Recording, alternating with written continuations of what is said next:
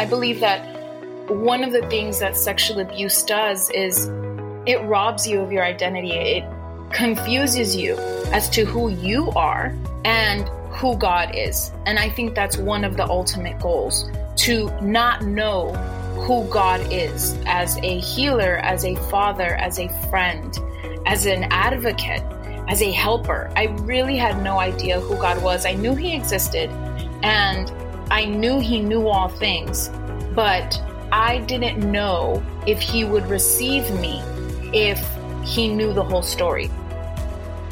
Welcome to the Jesus Calling Podcast.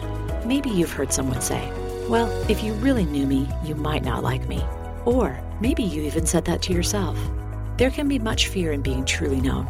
Will I still be loved despite my mistakes, despite my desperate thoughts, despite that I might not ever be enough on my own? The resounding answer to those questions from God's perspective is yes. God promises to love us with an everlasting love and is continually drawing us to himself with loving kindness, as we're told in the scripture, Jeremiah 31 3. Our guests this week hit lows in their lives they didn't know if they'd recover from. And just when they'd lost hope, they turned to God, only to find that He was there, loving them despite their mistakes, fear, and pain. We're speaking with television personality Rosie Rivera, the CEO of Jenni Rivera Enterprises, and firefighter turned evangelist Jason Sautel. We'll begin with Rosie's story. Hello, my name is Rosie Rivera Flores, and I am a jack of all trades. Really, really, I see myself as a child of God, and my purpose is to be a voice for the voiceless, meaning I am a sexual assault advocate. And I do that through preaching, through teaching the Word of God, but also anywhere, really, anyone that I speak to, that I can just draw them closer to Jesus.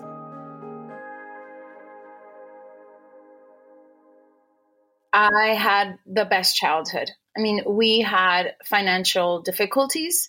There was some poverty. My father picked fruit in the fields. And for a long time, we worked at flea markets. But I didn't even realize we lived in poverty. There was so much love because I'm the youngest. Uh, people would say I'm spoiled. I would say I am extra loved. And I was a, a very happy kid until sexual abuse started in my life around eight years old. The abuser was my sister's first husband. And in my family, it's not just an in law, it's family and I saw him as a type of brother slash uncle that I had to respect, and that was an adult that I trusted and had to obey. So when he told me that we were playing a love game, I knew love, but I didn't know this new game. And a year later, when I found out that it was sexual abuse, I was actually in my sex ed class in fifth grade. It shocked me I didn't even know what was going on for about a year. When he tried to sexually abuse me again, I finally said no, and then he threatened to kill my sister. He knew my weakness. He knew that she was my everything. She was my best friend, my mentor. And he took away my voice. I didn't know that then, but I know it now how much I changed.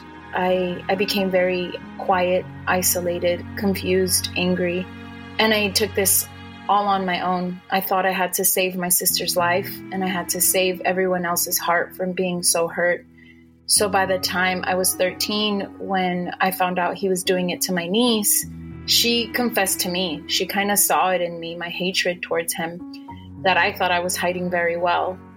And we promised we'd never say anything. We didn't want my brothers to kill him. And I finally spoke up at 16 my parents still had no idea. They just saw me as a rebellious girl, an angry girl, a regular teenager. And when I finally spoke up, I thank Jesus that my sister believed me immediately. My family believed me. We made a police report and began the process of healing. They did everything they could to heal me with counseling, with a psychologist, and with just being on my side. He became a fugitive for nine years and I got lost in depression, in drugs and alcohol. just trying to numb the pain that I still didn't understand. I grew up in church, thank God.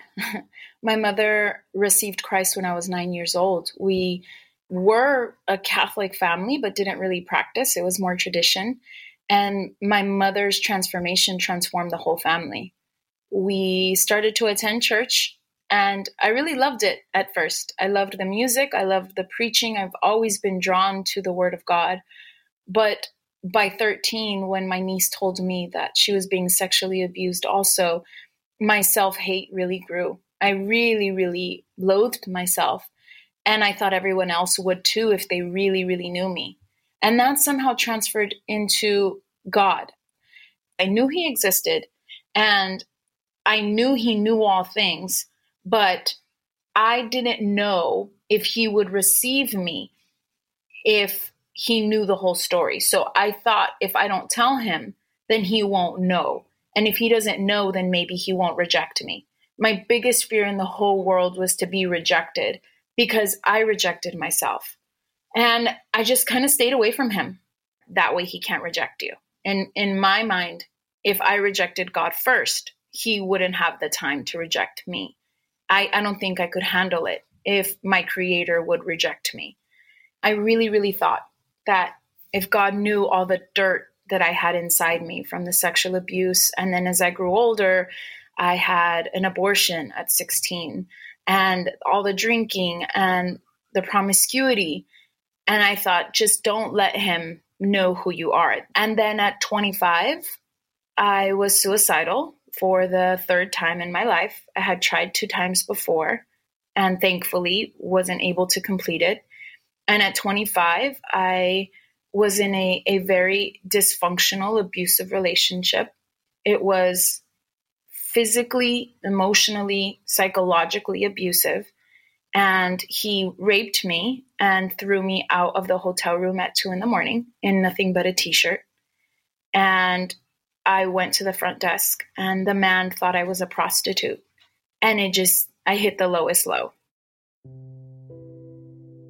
My father used to tell me I was a princess. My father used to tell me that I could achieve anything in the world, that if I wanted to be an astronaut, I could.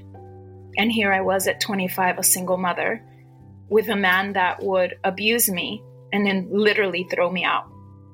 So I went to the front desk, and when he called me a prostitute, I believed him. I took that label and I put it on my forehead as if it were true for no reason other than some stranger thought it.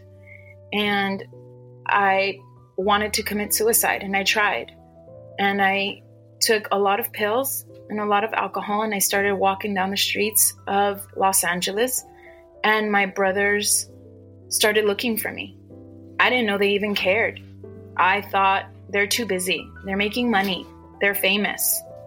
And I thought they'll probably miss me, but maybe the world would be better without me. I had a two year old daughter, uh, and I thought she'll be better without me too. I really thought I was just toxic and would ruin everything that I touched. And that wasn't true. They were looking for me. There was a whole search party at two in the morning looking for me. And when they found me, they were shocked. I was in shock. I couldn't speak. I was freezing. And the first thing my brother Juan told me was, Please don't ever do this again. I love you so much. And I don't want anything to ever, you know, I don't want to lose you. That night, I called my mom and I said, Hey, mom, what time does church start tomorrow? And she said, At 1 p.m., why are you asking? And I said, I want to go. And she said, Don't play with me because if I'm late for choir, they won't let me sing. They, they didn't care that she was the pastor's mom. She had been inviting me every single day every single Sunday. She had invited me to church since I was about 16. And I would say, whatever, I don't like your church, I don't like your people. They're all hypocrites to me, they're all liars. And that day was the first day that I had invited myself. And I made sure to go. And that Sunday was the greatest day of my life simply because I was a mess. And I told God I was a mess. I was still hungover. I still smelled like alcohol and everything. And I was just at the front of the altar crying my eyes out. letting Jesus know everything that he already knew, but that I didn't want to live anymore without him. And that day I just realized what the cross was. Like it just hit me in such a beautiful way that he had died for me. Really, really for me. And that he already knew everything and that he loved me. And it, it can still fill me with love and his mercy and his grace are just the treasures of my life. And since that day, I decided I'm not leaving you no matter what. And that was about 14 years ago. And I, I just thank him for loving me despite it all. I wanted to preach the word of God, and I wanted my sister to do it with me. So her and I would talk randomly, and I'd dream with her, and she'd hear me out. And I'd say, Hey, sister, one day you and I are going to preach the word of God together. And I'm going to preach and you're going to sing. And then maybe, uh, hey, I'll even try singing and you preach. And I honestly didn't think I could do it without her. I wasn't famous. I didn't know how millions of people would know I existed, much less care about who I was. So I thought only with my sister will they care who I was. But when my sister started finding fame, she shared it with us in a beautiful way. She was so giving with the spotlight. She thought we were all superstars. She's so beautiful. And I speak in the present of her because she has reconciled with Christ a week before she died. And so I know that because Christ resurrected and we will resurrect and I'll see her again. But she shared it with us. She never stopped telling me she loved me. She took that prophet's word for truth and, and every single day would tell me she loved me. And her fame spread out to everyone. And the day that she died, my whole world changed. All my life, I, I could no longer hold a nine to five because it would draw too much attention. And I had to be her CEO, her trustee, the guardian of her children. Literally, my house was swamped with paparazzi and media wanting to know why Jenni chose me, the youngest, not artist woman that had not studied business of the family. Why would she choose me out of all the wonderful, strong, intelligent, business oriented men? And I I didn't have the answer. I didn't know because to be honest with you, I didn't want it. I received it because I loved her and I received the assignment from Christ, but I did not want to be famous. And I still do not want to be famous. I want Christ to be famous. I want Him to be famous for what He does in me. And so if if people know my name, I, I let them know my story because it's a way of knowing Christ. But it's been a difficult journey for me to let people see the worst side of you. They met me when I was broken, broken because of my sister's death, broken in my marriage, just in, in the most naive time of my life and my new calling. And I was angry. I was angry that she had died, and I was angry that my privacy was taken away. I was shaken to the core because the plan that I had made couldn't work anymore. I still miss her, and I think I always will. But I didn't die without her. I thought I would. I thought I would go back to drugs and alcohol. I told her I would if she ever died. I told her I'd go crazy. And I didn't. I stand by the grace of Christ. I smile when I, I have a reason to smile. He is still my joy. And I know now more than ever I can do all things through Christ who gives me strength because I have found to be content in every area of my life at every time of my life. Jesus Calling was a book where I really, really got to know Christ as my the lover of my soul. And that's how I can describe it. I remember reading my devotional for the day and really allowing the words to sink in. And that was the challenge for me personally to believe, to really continue to believe the word of God was for me. When he says, um, you know, child of God, masterpiece, uh, fearfully and wonderfully made. I could no longer believe that, but books like Jesus Calling, I would just let them sink in. And I really, really felt and know that Christ was talking to me. It was really me. And that's what I love about Jesus Calling. When he says, My child, my daughter, oh, I'm just like, yep, that's me. I treasure my book. And as my children grow, I, I want to read it to them.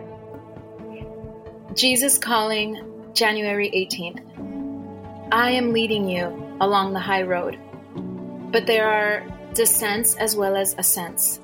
In the distance, you see snow covered peaks glistening in brilliant sunlight. Your longing to reach those peaks is good, but you must not take shortcuts. Your assignment is to follow me, allowing me to direct your path. Let the heights beckon you onward, but stay close to me. Learn to trust me when things go wrong. Disruptions to your routine highlight your dependence on me. Trusting acceptance of trials brings blessings that far outweigh them all. Walk hand in hand with me through this day. I have lovingly planned every inch of the way. Trust does not falter when the path becomes rocky and steep. Breathe deep draughts of my presence and hold tightly to my hand. Together, we can make it. I have just had the best, most intimate, even joyful moments with Christ. And I have learned how to allow God to be my defender. And now I have this joy in my heart. And it's going to sound a little funny, but when someone makes fun of me because I have wrinkles or my age is showing, I will laugh and I will say, Lord, how are you going to defend me? I am waiting. And sure enough, He'll send me the best creams through mail and and just this joy in my heart knowing He's going to speak for me. I don't have to make anyone else feel bad or let them know how old they're getting or that I'll see you soon, you'll be here soon. I have I just have to continue loving him and that's it. And loving people. I'm just so happy to be able to really share a message full of the message because the power comes with his word. I, I, can trust that no matter what is going on with the world, as long as I am holding his hand, I am safe and I am on the right path. And it reminds me that in the highs and the lows, He's the same. And in the happiness or even some sad moments, He's the same. And I just, I love Him that He always takes me back. if I have let go of His hand, I can come right back. And He's always been so ready to say, let's keep walking. To learn more about Rosie and her work, visit rosierivera.com. And you can find her book, God is Your Defender Learning to Stand After Life Has Knocked You Down, everywhere books are sold. We'll continue with former firefighter, now pastor, Jason Sautel's story after this brief message. In the days that are dark, where the news isn't good, when we're looking desperately for answers or just looking to be heard, we just want someone to listen someone to hear our fervent prayers. More than ever, people need help. More than ever, people need hope. And more than ever, people need to know that they are heard. Jesus Listens is a 365 day prayer devotional with short, heartfelt prayers based on Scripture, written to deepen your relationship with God. Learn more about Jesus Listens and download a free sample at jesuscalling.com slash Jesus Listens.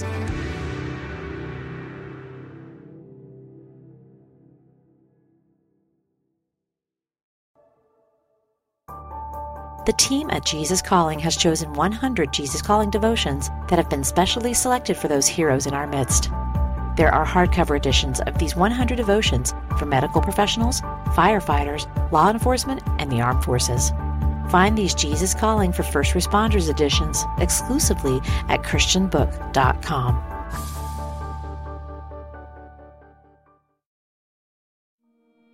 Our next guest is firefighter turned evangelist Jason Sautel. After a difficult childhood and a 22 year career fighting fires, and arriving first on the scenes of many people's worst nightmares, Jason was used to darkness finding its way into his soul. He tried earthly remedies, but never felt fully whole until he turned to the one who would rescue him the way he rescued others Jesus. Hi, my name is Jason Sautel, and I'm the author of the book The Rescuer.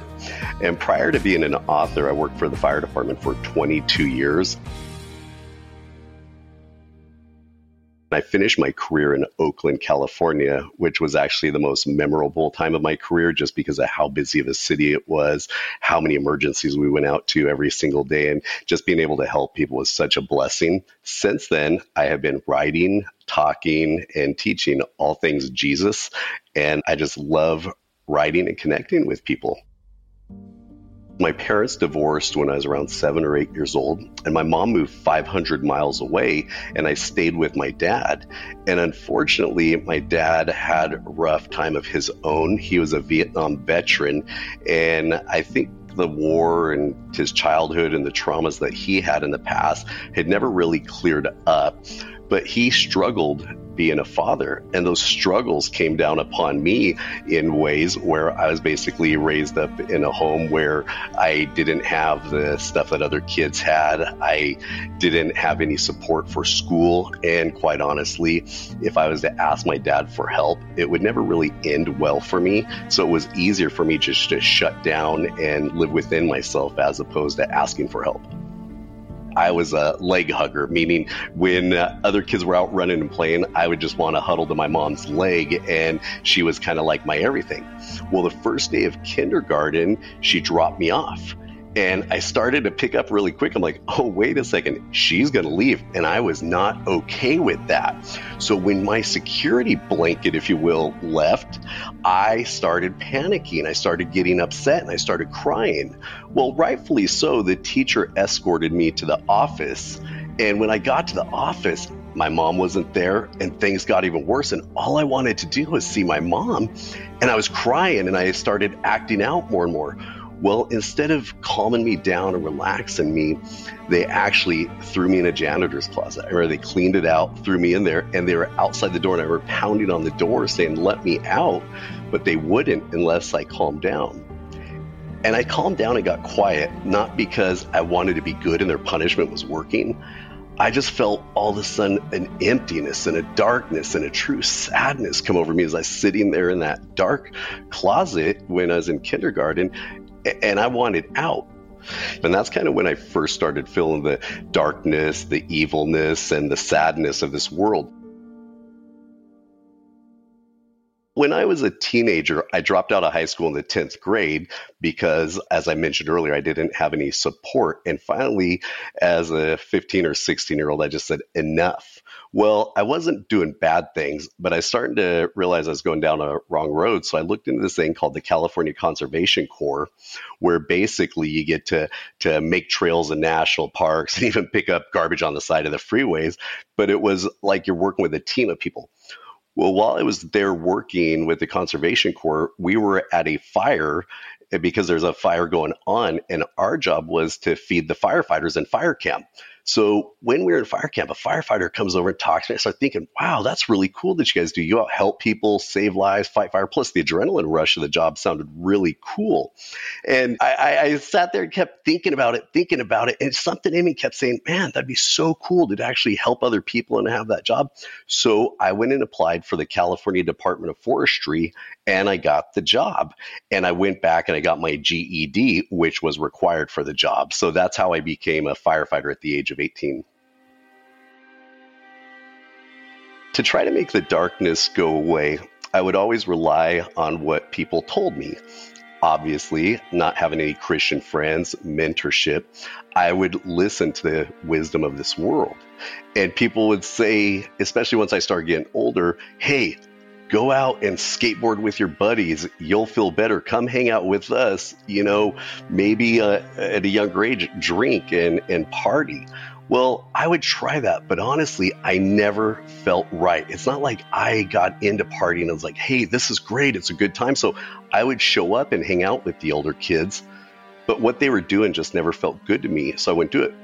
Then, when I got older and I became a firefighter, I started listening again like, hey, buy a house, get a boat, get a truck, go down to Cabo with all the firefighters on a trip, live the way that a young man should live. And I tried, and every time I threw any of that stuff into the emptiness inside of me, it would actually eat it up, spit it out, and I'd feel worse. So I kind of describe it as a black hole inside of me that no matter what goodness of this world I tried to throw into it, it would not seal it up and it would actually make things worse. So, being a firefighter that was called to help other people but had no idea how to rescue himself, it, it was really challenging, especially at that point in my life, being a, a young man. So, one of the calls that I remember about that really started the process of me looking for some truth was when we were on the Bay Bridge. We got called to the scene of a suicidal jumper who was just at the end of his rope. Well, as the firefighter and a paramedic, it was my job to talk to him and try to give him the help that he needs to come back over to our side so we can get him to the hospital and treat him. And I was having a connection with him. But as I was speaking with him, I looked into his eyes and I could just see an emptiness. And it wasn't as if that poor man was evil. But as we know, this fallen world's a mess. And looking back on it now, I could see that he was empty as I was at the time. And I could see the emptiness in his eyes. And it was almost like there was an evilness that was eating that emptiness up. And it was making him want to jump.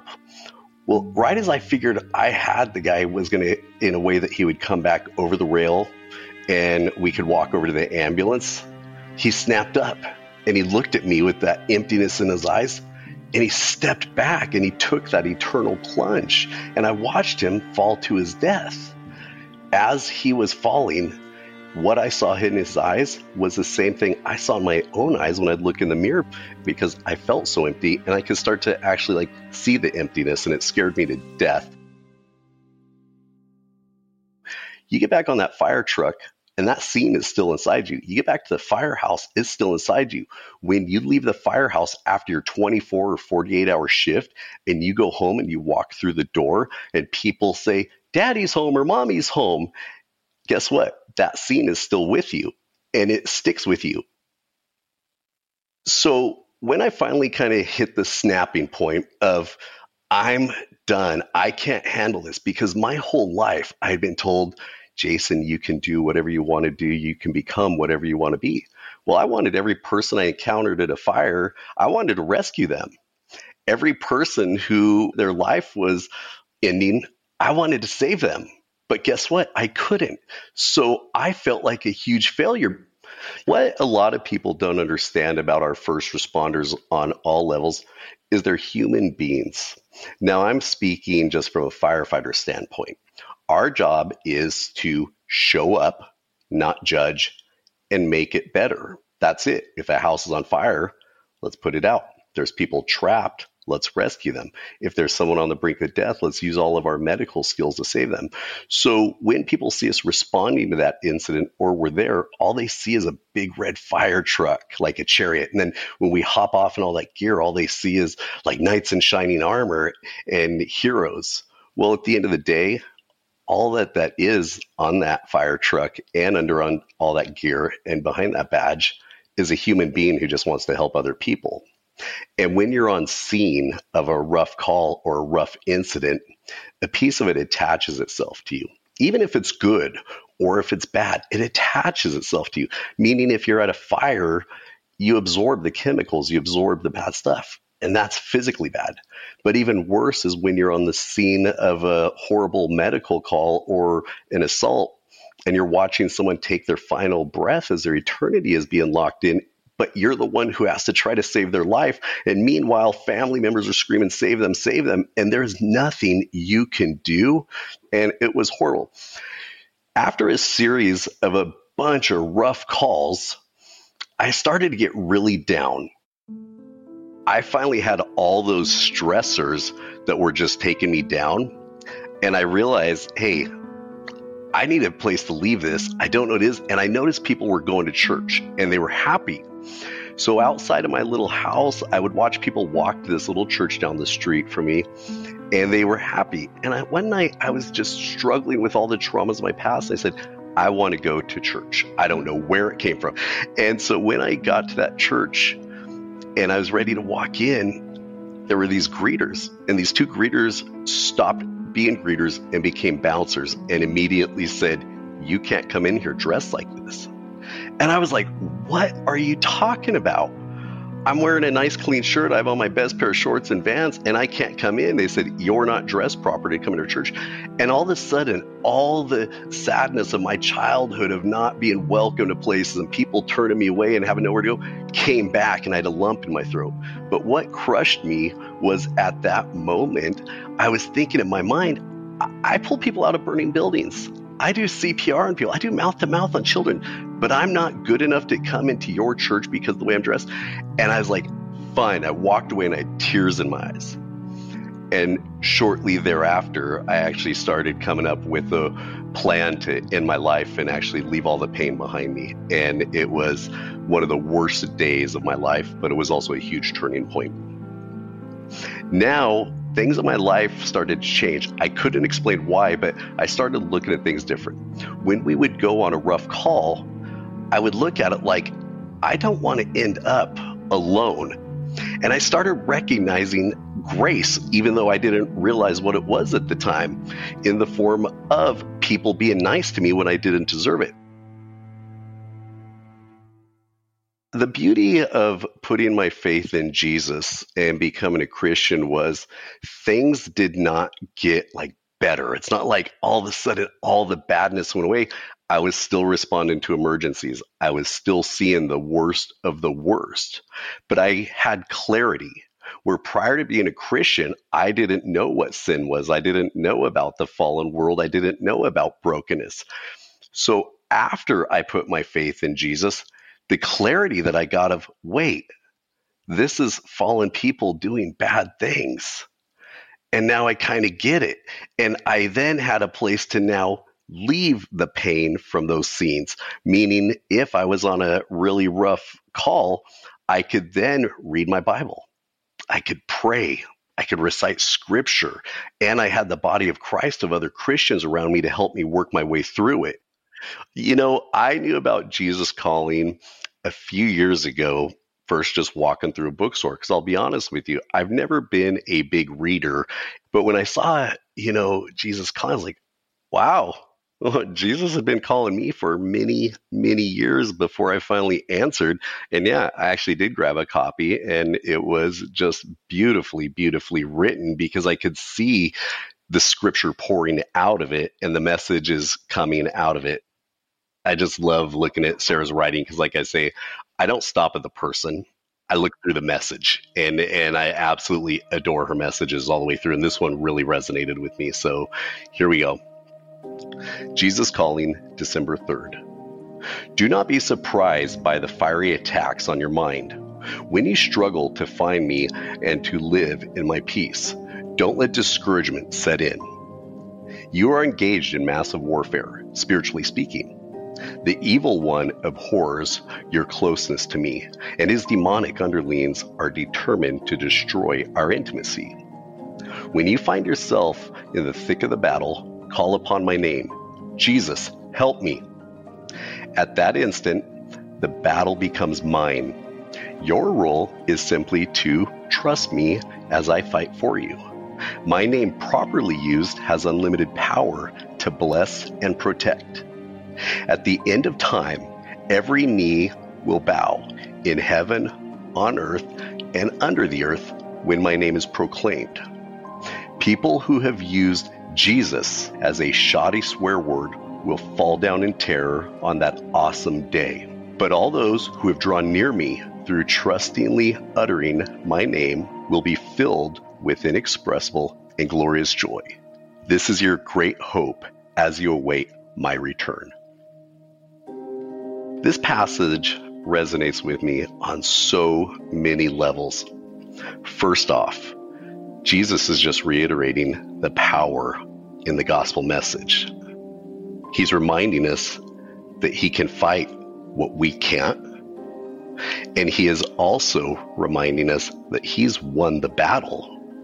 And I absolutely love that because that is where strength lies because we're so weak. But on the perfect name of Jesus and in the gospel message, that is where everything is.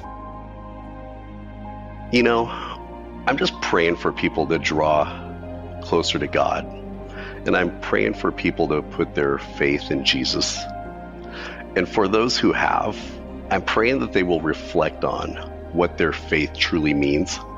Because I have learned over the many years of responding to the bad stuff of this world, I can't fix anything, nor can time.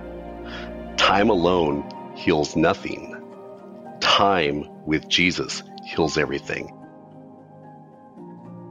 To learn more about Jason, visit jasonsautel.wordpress.com and be sure to find his book, The Rescuer, wherever books are sold. If you'd like to hear more stories about God's relentless love, check out our interview with the women of the Next Door organization. Next time on the Jesus Calling podcast, we speak with minister, worship artist, and justice advocate Cece Jones Davis, who shares how she found her way to helping others through ministry and justice advocacy. I realized that I had to start praying a little bit differently. And I had to start saying, God, I'm willing do what it is you want me to do, even if what you want me to do scares me. Want to hear more inspirational stories of people who have been changed by a closer walk with God? Then subscribe today to the Jesus Calling podcast on Apple Podcasts, Stitcher, or wherever you listen to your podcasts. And please be sure to leave a review, which helps us reach and inspire others with these stories. Plus, if you like seeing our guests as well as hearing them, you can find video interviews available on our YouTube channel at youtube.com Jesus Calling Book, on Facebook, and on the Jesus Calling Instagram page.